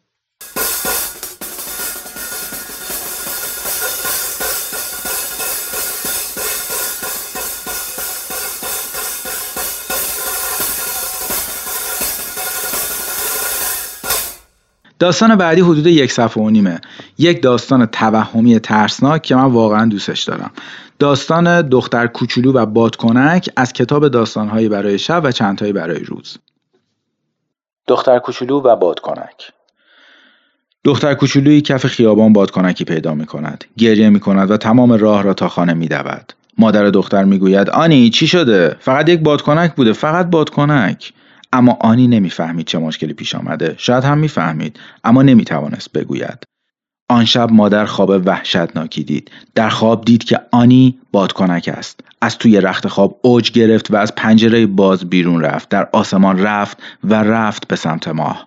مادرش داد زد برگرد آنی اما آنی برنگشت به راهش ادامه داد روز بعد مادر اجازه نداد آنی از خانه بیرون برود آنی گفت چرا به خاطر بادکنک مادر گفت بله در واقع به خاطر بادکنک بادکنک خطرناک است و ما باید توی خانه بمانیم آنی و مادرش توی خانه ماندند. مدت زیادی توی خانه ماندند. مهمانی کوچکی گرفتند و با هم کتاب خواندند. خیلی جالب بود اما بعدش حوصلهشان سر رفت و خسته کننده شد.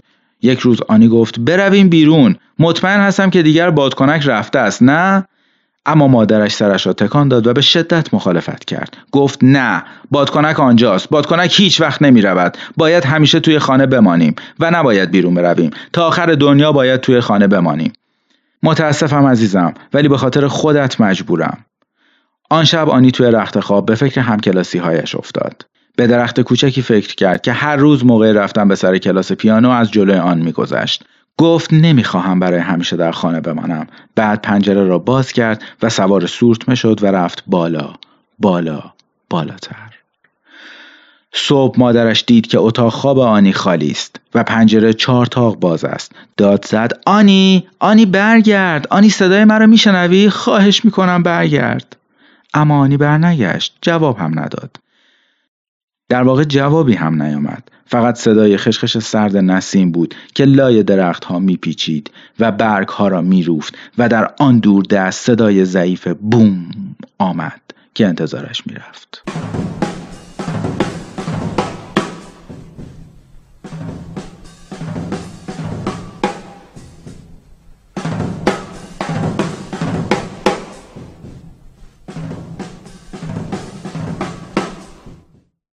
داستان بعدی به کل فضاش با این داستانهایی که ازش شنیدید فرق داره. اسمش و لیونارد هست که آخرین داستان از کتاب داستانهای سقوط و پروازه و من عاشق شروع این داستانم. المور لیونارد. المور لیونارد نویسنده این مشهور بود اما این داستان درباره اون نیست. داستان درباره دوست من المور لیونارد است که نویسنده مشهوری نبود. نه که نویسنده نباشد. المور لیونارد فقط نویسنده مشهور به حساب نمی آمد نمی‌دانم نویسنده خوبی بود یا نه چون هیچ وقت چیزی ننوشت. بارها سعی کرد واقعا خیلی سعی کرد. حتی یک ماشین تحریر جالب خرید و باقی چیزهای دیگر یکی از آن ماشین تحریرهای کیف سر خود که موقع سفر با خود می‌بری. نه اینکه المور تا حالا پایش را از خانه مادرش بیرون گذاشته باشد.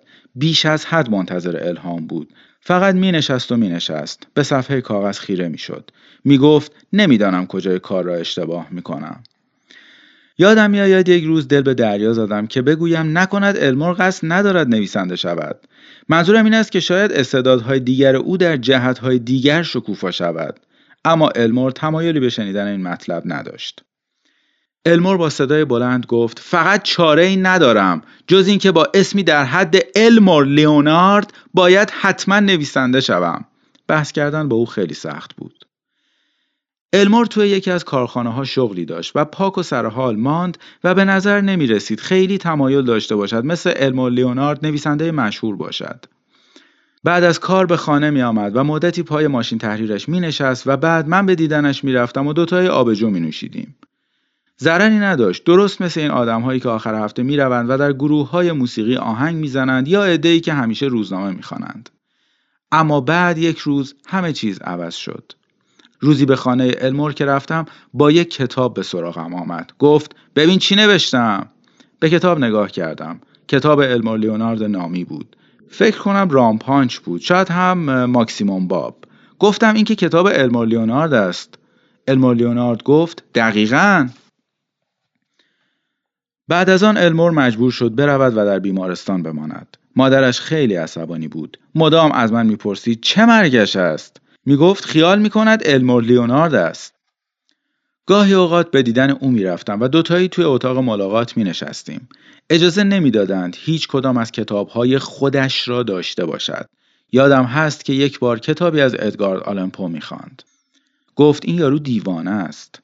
از من خواست یکی از کتابهایش را قاچاق کنم و به او برسانم و قول دادم سعی خودم را بکنم. این کار را کردم اما گیر افتادم و بعد از آن مرا در فهرست ممنوع الملاقات ها گذاشتند. من و المار از هم فاصله گرفتیم. هیچ کدام هم حوصله نامنگاری نداشتیم. فکر کنم یک بار المار برای من کارپستالی فرستاد اما مطمئن نیستم چون چیزی ننوشته بود. تا مدتی هیچ اتفاقی نیفتاد فقط زمان گذشت. من سر کار می‌رفتم به خانه برمیگشتم و تلویزیون تماشا می‌کردم. اما یک روز چشمم افتاد به کتاب المون لیونارد. همان که سعی کرده بودم به بیمارستان قاچاق کنم. کتاب روی همان کاناپه بود که شب پرت کردم روی آن. نمی‌دانم چرا برش داشتم و باز کردم بخوانم. راستش تا آن موقع کتاب نخوانده بودم. منظورم این است که غیر از مدرسه و کتابهای درسی کتابی نخوانده بودم. عجیب این بود که کتاب واقعا خوب بود مضحک بود و باعث خنده من شد. داستان دو جوان بود که سعی کردند بانک بزنند و یکی از آنها گرفتار شد و به زندان افتاد. از شخصیت های داستان خوشم آمد. واقعا به نظر می رسید بهترین دوستان منند. حتی زمانی که از دست پلیس در می رفتند هم خوشمزدگی و لودگی می کردند جز آن یکی که به زندان افتاد. کتاب را تا آخر خواندم و بعد از آن که کارم تمام شد فقط نشستم و به جلد کتاب خیره شدم. به اسم دوستم روی جلد کتاب نگاه کردم. نامی که مشکلات زیادی برایش ایجاد کرده بود. نگاهش که می کردم فکری به سرم زد. فکری که تا آن وقت نکرده بودم. سوار ماشین شدم و تخت گاز به سمت خانه مادر المون راندم. گفتم چرا اسمش را المور لیونارد گذاشتید؟ مادر المور به من نگاه کرد و ابرو در هم کشید. گفت من نگذاشتم پیشنهاد پدرش بود. در را باز کرد و اشاره کرد بروم تو. با اشاره دست مرا به سمت دیوار هدایت کرد. هزاران بار به اتاق نشیمن المور رفته بودم اما گمانم هیچ وقت ندیده بودم. می‌دانستم که دیوارها با قفسه های کتاب های قدیمی پوشیده شده. هیچ وقت متوجه نشده بودم که همه کتاب ها کتاب المور لیونارد است. خانم لیونارد گفت پدرش کشته مرده اینها بود. همیشه می نشست و می خاند و آی می خندید. یعنی تا روزی که ترکمان کرد. المور آن موقع سه یا چهار ساله بود گمانم. ایستادم به تماشای آن کتاب های کنار دیوار. بعد اتفاقی افتاد. زدم زیر گریه. خانم لئونارد صدایم را شنید و متعجب نگاهم کرد. گفت خب چه اتفاقی افتاده؟ شرح حالتش دشوار است اما انگار عصبانی بود. از دست من عصبانی. انگار کار غلطی کرده بودم. به بهانه فلنگ را بستم و به خانه رفتم. آبجوی نوشیدم و سعی کردم تلویزیون تماشا کنم ولی بعد از مدتی خاموشش کردم. به رخت خواب رفتم اما خوابم نبرد. همانطور در تاریکی دراز کشیدم. به المور و کتابهای دیوار فکر می کردم به پدر المور که نشسته است آنها را می‌خواند و میخندد. بعد به سکوتی که با رفتنش حاکم شده بود. بعد به فکر شخصیت های کتاب افتادم. چقدر با هم دوست بودند و هر روز کنار هم بودند. بعد به المور فکر کردم که توی بیمارستان نشسته روی تخت. می‌دانستم باید کاری کنم که از آنجا بیرون بیاید. آن شب از خانه بیرون رفتم و ماشین را برداشتم و رفتم بنزین زدم. رفتم بانک همه موجودیم را بیرون کشیدم. رفتم بیمارستان و کلاه اسکی را کشیدم روی سرم. از بام رفتم. کار خیلی سختی نبود. با دیلم قفل زنگ زده را شکستم. بیخ گوش المار گفتم بجنب وقتش رسیده. از پله ها پایین دویدیم و از در جلو بیرون زدیم. هنوز به ماشین نرسیده آژیرها به صدا درآمد. از محوطه پارکینگ بیرون آمدیم و از جلوی ماشین های پلیس رد شدیم و میانبر از تپه ها خودمان را به شاهراه شماره 9 رساندیم. با سرعت دویست کیلومتر در بزرگراه جیغ کشان می‌رفتیم. یادم هست یکی دو بار آمپر چسباند. نمی‌دانم با آن همه هلیکوپتر و نورافکن چطور توانستیم فرار کنیم. توی سرم فقط یک صدا بود. گاز بده گاز بده! از مرز ایالت که رد شدیم متوجه صدایی شدم و برگشتم و نگاه کردم و دیدم که دهان المور می جنبد. می گفت بزن بغل اینجا مشکلی نداریم. کنار جاده نگه داشتیم و همانجا پشت رول نشستیم. بند انگشت هایم روی فرمان از شدت فشار رنگ باخته بود. المور گفت دست درد نکند باورم نمی شود این کار کرده باشی در تمام این مدت هیچ کس حالی از من نپرسید گفتم بی خیال بابا تو هم بودی همین کار برای من می کردی المور فقط سر تکان داد. گفت شاید اما شک دارم. حالا هم بهتر است یک پمپ بنزین پیدا کنیم. باید زود در بروم. سه چهار کیلومتر جلوتر پیچیدیم توی بازارچه ای جعبه آبجو و چند تا شکلات اسنیکرز برداشتم. راه افتادم بروم سمت صندوق که متوجه شدم المور حالتی غریب دارد. ایستاده بود به تماشای روزنامه. رفتم کنارش ایستادم. رنگش شده بود عین گچ. گفتم طوری شده؟ بعد از سر شانش نگاه کردم و تیتر درشت را دیدم. المور لیونارد نویسنده بزرگ مرد. گفتم ای وای. بعد هم به المور نگاه کردم. گفتم خیلی خوب تو که نمردی. المور گفت می‌دانم. الان حالم بهتر است. فقط برای من آدم خیلی مهمی بود. همین. روزنامه را برداشتم و دم صندوق حساب کردم و رفتیم بیرون و توی ماشین نشستیم. المور به صدای بلند متن یادبود را که می‌خواند یکی دو تا قوطی خالی کردیم و اسنیکرز ها را لنباندیم. همش درباره زندگی المور لیونارد واقعی بود. چطور در نیو به دنیا آمد و توی دیترویت بزرگ شد. به مدرسه یسوعی رفت و بعد هم در نیروی دریایی ثبت نام کرد. حدود پنجاه کتاب منتشر شده دارد. بهترین قسمت صحبت با دوستان مرحوم بود و همه آنها داستانهایی درباره زندگی او می‌گفتند. از حرف زدنشان معلوم بود واقعا او را دوست داشتند و معلوم شد المور لیونارد آدم خوبی بوده. آخر مقاله هم درباره مراسم تدفین بود که ساعت 11 روز بعد برگزار می شد. المور گفت خیلی خوب می رویم. باید سریع برویم. البته خیلی دور نیست. همین دیترویت. گفتم اما دیترویت ما از همانجا آمدیم. باید به سرمان زده باشد که برگردیم آنجا. و من به المور نگاه کردم و المور به من. و دوتایی خندیدیم و دنده را چاق کردیم.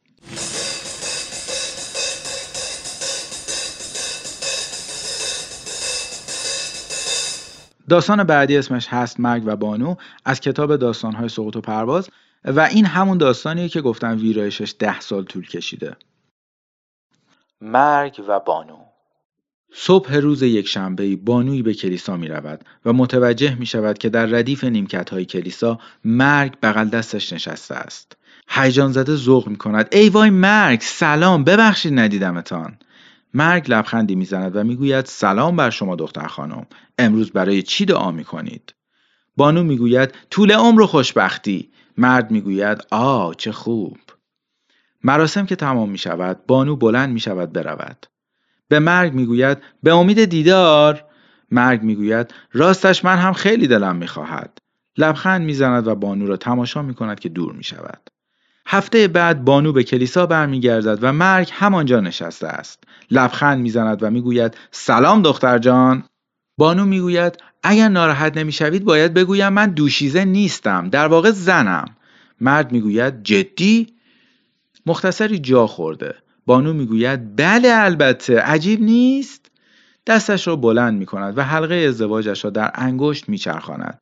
مرد می‌گوید خوش به حالش مرد خوشبختی است.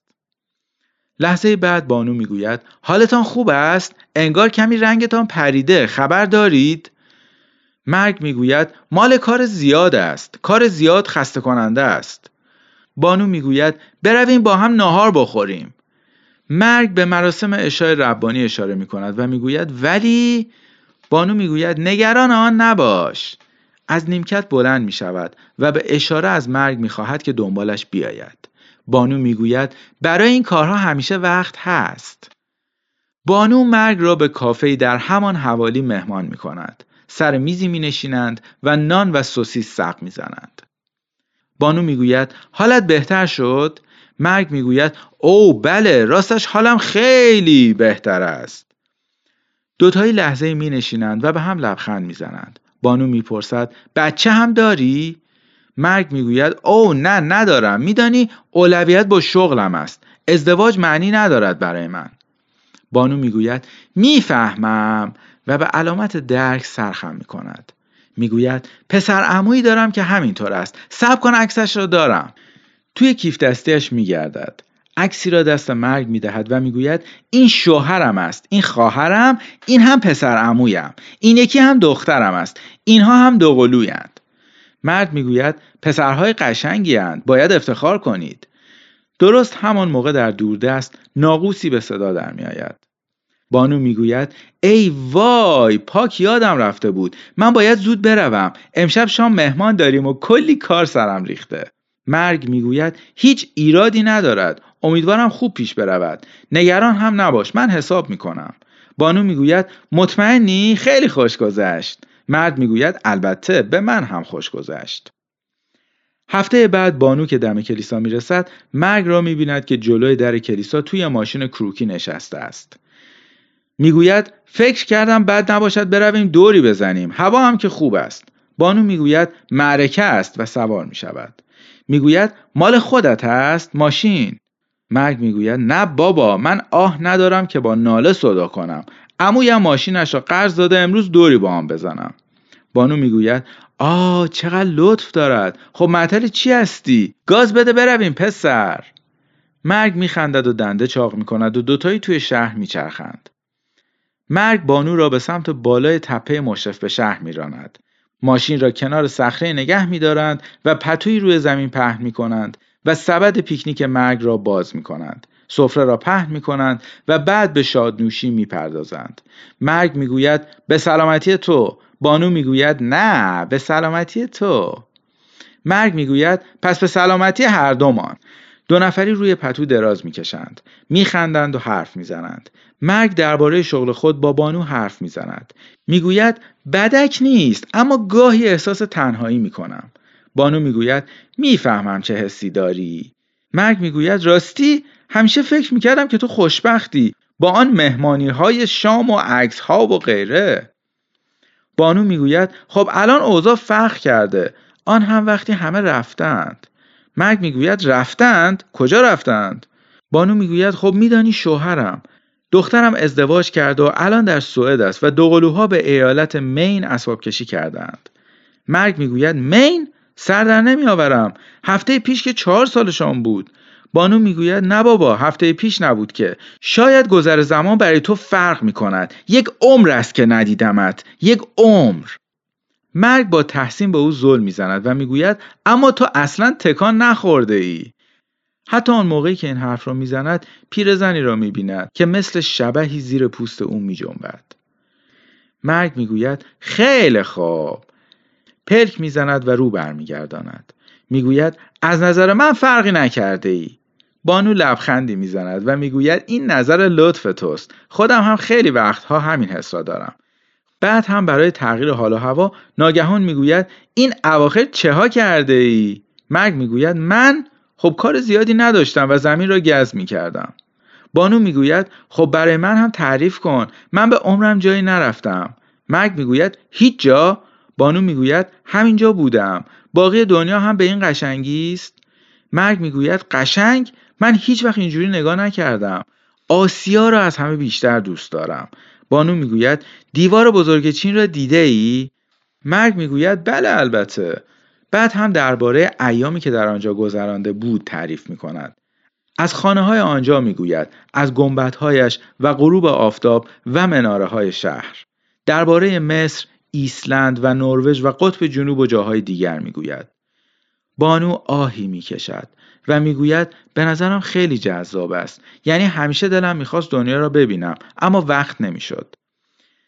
مرگ می‌گوید هیچ وقت دیر نیست. راستش اگر دلت بخواهد همین حالا هم می‌توانیم برویم رانندگی هم با تو دستی بلند می کند و به ماشین اشاره می کند.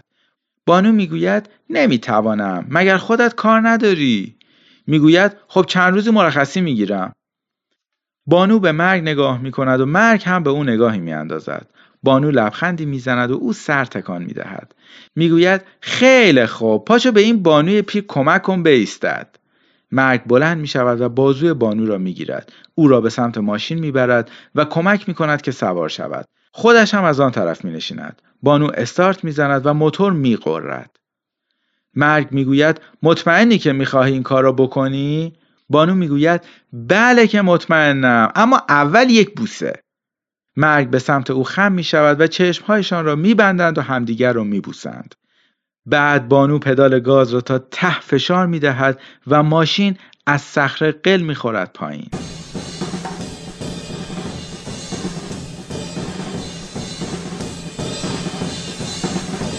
داستان بعدی اسمش هست شاعر از کتاب داستانهای برای شب و چندتایی برای روز. این همون داستانیه که آقای امرایی بهش اشاره کردن. تو این داستان کاراکتر اصلی گند کنشگری رو در میاره. و من توصیف لحظه ای که برمیگرده خونه رو خیلی دوست دارم. شاعر. مردی می نشیند و شعری می نویسد شعر شاهکاری نیست خودش می داند. اما به هر حال آن را نوشته و همین باعث می شود که احساس غرور کند.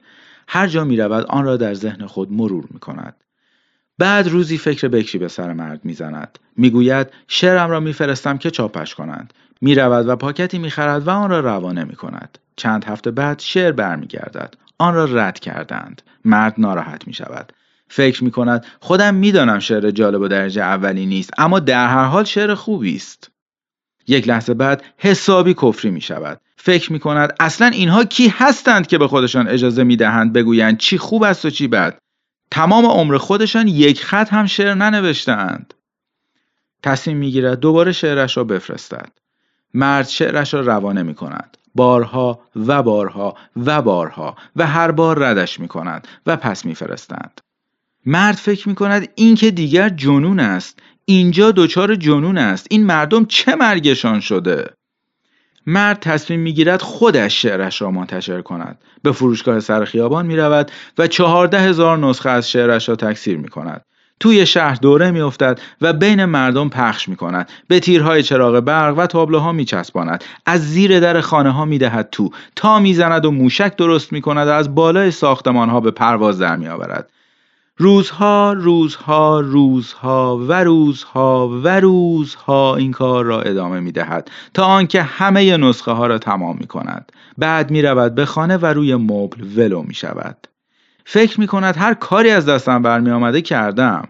بعد تلویزیون را روشن می کند همه شبکه های تلویزیونی خبر او را پخش می کنند یا درباره شعرش برنامه دارند. همه و همه. همه درباره او حرف می‌زنند. با آدم های توی خیابان درباره شعر او مصاحبه می کنند یک نفر می‌گوید به نظرم چیز خوبی است. شعر خیلی خوبی است. یکی دیگر می‌گوید بهترین شعری نیست که خواندم اما شعر آزاد است و برای من خوب. نفر سوم می‌گوید من خوشم نیامد اما باید بگویم که در کل از شعر خوشم نمیآید مرد می‌گوید به و تلویزیون را خاموش می کند. همان موقع یکی در می‌زند. مرد بلند می شود و می رود و در را باز می کند. بانوی بسیار زیبایی پشت در است. زن می گوید شما همان آقای هستید که آن شعر را نوشته؟ مرد می گوید بله خودم هستم. زن می‌گوید من نویسنده مجله مشهوری هستم. دلم می‌خواهد درباره زندگیتان و شعرتان با شما مصاحبه کنم. اجازه میفرمایید؟ مصاحبه مدت زیادی طول می‌کشد. مرد درباره کودکی و جوانیش می‌گوید و درباره اینکه چه کار می‌کند و از نظراتش درباره زندگی می‌گوید و اینکه چه قدر از کارش بدش میآید. خانم که کارش تمام می‌شود می‌پرسد بعد چی؟ مرد می‌گوید بعد؟ بعد یعنی چی؟ زن می‌گوید. بعد منظورم بعدش است. میدانی منظورم این است که بعد چی می‌نویسی؟ مرد اخ می‌کند. به این موضوع فکر نکرده بود. فکر نکرده بود که بعدش چی می‌نویسد. می‌گوید نمی‌دانم. راجع به آن فکر نکردم. زن می‌گوید خب البته یک موضوع هست. مطمئنا دیگر بعد از این با سرمایه خودت چاپ نمی کنی. وقتی زن می رود مرد مدتی می نشیند فکر می کند بعد یک تکه کاغذ برمیدارد و مدادش را می تراشد می نشیند و سعی می کند بنویسد. سعی می کند سعی می کند و سعی می کند اما هرچه می نویسد درباره آن خانم خبرنگار است. وقتی زنگ می‌زند خانم می‌گوید دوست دارم با شما بیرون بروم. فکر می‌کنی کی مناسب باشد؟ مرد آن خانم شب به رستوران می‌روند. آن خانم درباره کودکیش می‌گوید و از دیدگاههایش درباره زندگی و در ادامه از کارش می‌گوید و اینکه چقدر آن را دوست دارد آخر شب که می شود زن می‌پرسد بالاخره تصمیم گرفته ای که بعدش چی بنویسی مرد می‌گوید اگر راستش را بخواهی باید بگویم فکر نمی کنم دیگر دلم بخواهد چیزی بنویسم. مرد و زن مدتی با هم رفت و آمد می کنند. مرد از او خواستگاری می کند و زن جواب مثبت می دهد. جشن عروسی آبرومندی می گیرند. خانه کوچکی می خرند. در حاشیه شهر و بچه می آورند. چهارده سال بعد مرد شعر دیگری می نویسد. توی اتاق نشیمن می نویسد. وقتی بچه ها مدرسند. کارش که تمام می شود آن را می خوانند. می‌گوید این یکی از آن بهتر است لبخند می‌زند و آن را توی کشو می‌گذارد و درش را قفل می‌کند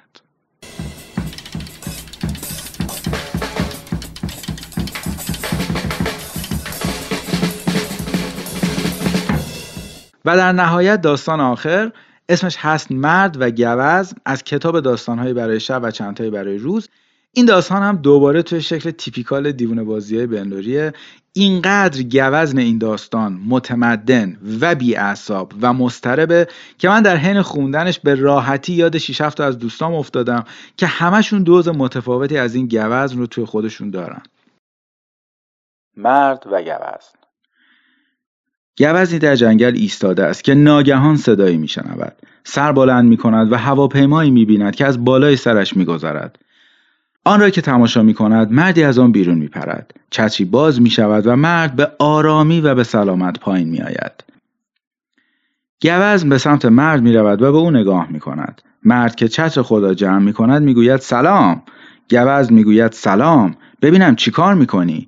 مرد می گوید کاری نمی کنم. کار زیادی نمی کنم. گاه و بیگاه از هواپیماها بیرون می پرم. گوز سر بلند می کند و آسمان را می کاود. می گوید جالب است مرد می‌گوید بله بله تا حالا امتحان نکردی گوز می‌گوید من نه نه مرد می‌گوید خیلی خوب با من بیا به شهر برویم تو را آماده می‌کنیم بعد می‌رویم و میپریم خب چی می‌گویی گوز می‌گوید نمی‌دانم خطرناک نیست مرد می‌گوید خطرناک نه اصلا به هیچ وجه خب یکم خطر دارد اما مگر چیزهای دیگر خطر ندارد گوز می‌گوید گمانم اگر اینطوری به قضیه نگاه کنی می شود. بعد از مدتی سرش را تکان می دهد. می گوید بسیار خوب قبول. مرد می گوید عالی است حتما خوشت می آید. بعد می‌زند به پشت گوزن و دوتایی راه میافتند. وقتی به نزدیکی شهر می‌رسند گوز ناگهان می ایستد. می‌گوید مردم چی؟ مرد می‌گوید چی؟ مردم؟ گوز می‌گوید خب البته میدانی نمی‌خواهم بگویم که از آنها میترسم همیشه به جنگل میآیند تا مرا تماشا کنند همین مرا عصبی می‌کند نمی‌دانم چه می‌خواهند مرد می‌گوید هم راستش نمی‌دانم چیزی می‌خواهند یا نه اما به هر حال ما این کار را می‌کنیم از توی کیفش یک تیشرت اضافه و یک کلاه در میآورد می‌گوید این را تنت کن و کلاه را بگذار روی سرت که کسی نشناسدت گوزن یک لحظه به لباس مبدل پیشنهادی نگاه می کند. می گوید قبول. لباس را می پوشد. مرد و گوز توی شهر می چرخند. گوزن خیلی خیلی عصبی است. یکی می‌گوید هی تام پرش امروزت چطور بود و یک دسته دورش می‌کنند این کیه مرد برمیگردد و به گوز خیره می‌شود. مرد می‌گوید این دوستم لارنس است. تازه از کنار دریا آمده. گوز با همه دست می‌دهد. یکی از مردها می‌گوید لارنس خوب دوستی پیدا کردی. یکی دیگر می‌گوید ببینم لارنس را هم به مهمانی میآوری؟ مرد به گوز نگاه می‌کند و می‌گوید اه پاک یادم رفت. امشب میایی ببینی؟ برای این آخرین پرش من مهمانی می‌گیریم. گوز با اعتماد به نفس می‌گوید البته که میآیم. خوش میگذرد. آن شب مرد و گوز می‌روند به مهمانی. در باشگاه کاشفان جشن گرفتند. چند میز دراز را به شکل مربع کنار هم چیدهاند. مرد و گوز در جایگاه ویژه تشریفات می نشینند. به گوزن حسابی خوش میگذرد. غذا عالی است. افراد مختلف سخنرانی های قرایی ایراد می کنند گوز از پیشخدمت جذاب خوشش می آید بعد ناگهان چیزی توجه او را جلب می کند کله. کله های حیوانات دور تا دور دیوار ردیف شده. شیر، گورخر، آهو، گوز، گوز شمالی و قلب گوز تیر می کشد به دوروبر نگاه می کند قاتل ها مرد که حس می کند مشکلی پیش آمده می‌گوید چی شده؟ گوز برمیگردد و وحشت زده او را نگاه می کند زیر لبی می‌گوید می‌خواهی ما را بکشی؟ تو مرا آورده اینجا که بکشی. مرد می‌گوید برای چی باید تو را بکشم؟ سر در نمیآورم. اما گوز از بس وحشت کرده نمی‌تواند توضیح دهد. روی پا سکندری می‌خورد با سنب کله های پر شده روی دیوار اشاره می کند مرد می‌بیند چشمهایش گشاد می شود می‌گوید خدای من فکر اینجاش را نکرده بودم. دست دراز می کند که گوزن را بگیرد و خیالش را راحت کند. اما دستش به تیشرت بند می شود آن را جر می دهد و قلفتی در می آورد بعد کلاه از سر او می افتد و اوضاع بدتر می شود همه سر برمیگردانند. داد می‌زنند گوزن بگیریدش تفنگ ها را بردارید. گوزن پا می‌گیرد. از تالار چهار نعل می‌زند بیرون و چپ و راست آدمها را نقش زمین می‌کند. اعضای باشگاه کاشفان می‌زنند شیشه های گنجه تفنگ ها را میشکنند. داد می‌زنند بجنبید مطر نکنید گنده است گنده تر از این ندیده ایم گوز میدود توی خیابان و از وسط ردیف ماشین ها میدود. صدای بوغ و جیغ و فریاد میآید. گوز به عمرش اینقدر نترسیده بود. صدایی داد می‌زند. صبر کن صبر کن. گوز سر برمیگرداند و می‌بیند مرد دنبال او میدود. مرد داد می‌زند. شرمندم به خدا. فکرش را نکرده بودم. چقدر احمقم من. درستش می‌کنم. الان خودم تو را نجات می‌دهم. گوز داد می‌زند. بچه گیر آوردی؟ چرا باید به تو اعتماد کنم؟ درست همان موقع صدای قررش گلوله ها بلند می شود. گروه باشگاه کاشفان هستند. صدای سفیر گلوله ها را می شنود که نزدیک و نزدیکتر می شود. مرد می گوید تو را با هواپیما می برم. تنها راه نجات همین است. گوز فکر می کند. یک گلوله دیگر از بیخ گوشش رد می شود. گوز داد می زند. خیلی خوب بپر بالا. مرد می پرد و سوارش می شود و دوتایی در خیابان می تازند. مرد داد می‌زند بپیچ به چپ گوز میپیچد به چپ جلوشان باند پرواز است. پشتشان مردان تفنگ به دست که هر لحظه نزدیکتر می‌شوند. مرد داد می‌زند هواپیما آنجاست. و دوتایی شیرجه می‌روند و سوار هواپیما می‌شوند. مرد روشنش می‌کند و هواپیما را در باند تاکسی می‌کند. پشت سرشان اعضای باشگاه کاشفان صف می‌کشند. سردستهشان داد می‌زند آتش دوباره آتش! هواپیما از ده هزار جا سوراخ می شود اما به هر زحمتی که شده به پرواز در می آیند. پشت سرشان ابری از دود آتشی دامنگیر بلند می شود که نمی توان کنترل کرد. مرد داد می‌زند سر گوز نمی توانیم باید بپریم. برمیگردد که چتر بردارد. فقط یک چتر نجات دارند. مرد آن را به دست گوز می دهد بیا تو بپر. اما گوز در سکوت فقط نگاهش می کند گوز می‌گوید نه تو بردار. تازه اگر تو نبودی که من به اینجا نمی رسیدم مرد لحظه ای فکر می کند سرانجام می‌گوید پس دوتایی می رویم شاید شد شاید هم نشد. کی می‌داند؟ چت را به خودشان میبندند و مرد او را به طرف در میراند. مرد می‌گوید بشمار سه پریدی گوز میپرد. مرد و گوز در آسمان شناورند. گوز می‌پرسد ببینم آنجا جنگل است؟ آن پایین. مرد می‌گوید بله قشنگ نیست. گوز می‌گوید چرا؟ حالا می‌فهمم چرا اینقدر دوست داری. در این لحظه زمین به سرعت بالا می آید. مرد می‌گوید لحظه واقعیت است. دوتایی زامن چتر را می‌گیرند. گوز می‌گوید کاش می‌شد با هم رفیق باشیم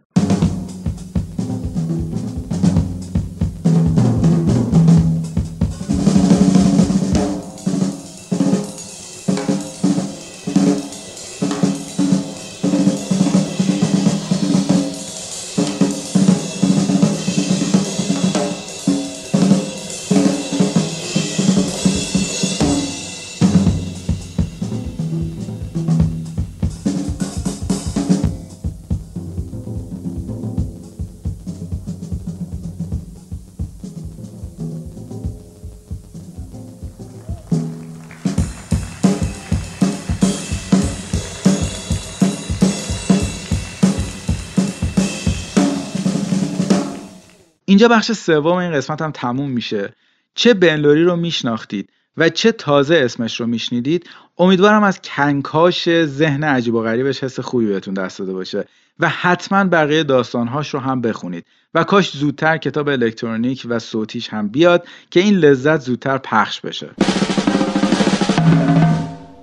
اگر دوست داشتید اطلاعات بیشتری درباره من و این پادکست به دست بیارید می‌تونید به صفحه اینستاگرام پادکست پورز با آیدی پورز پادکست P O R Z P O D C A S T بدون فاصله سر بزنید. یا اگر دوست داشتید با من در تماس باشید می‌تونید به ایمیل پورز پادکست به آدرس پورز پادکست gmail.com با همون املایی که گفتم یا به ایمیل شخصی خودم به آدرس مهدی.صاحبی yahoo.com m ایمیل بدید. این اولین قسمت از پادکست پرز بود که شنیدید. تمام قطعات موسیقی که شنیدید رو از قطعات سولو جاز درام مکس روچ انتخاب کردم که درامر محبوبمه. دوباره ممنونم از آقای اسدالله امرایی عزیز که با سخاوت تمام وقتشون رو در اختیارم قرار دادن و همینطور آقای کاشانی عزیز که در سریعترین زمان ممکن این توضیحات مربوط به جلد رو به هم گفتن. و همچنین ممنونم از خانم داور پناه و خانم نبیپور از نشه افق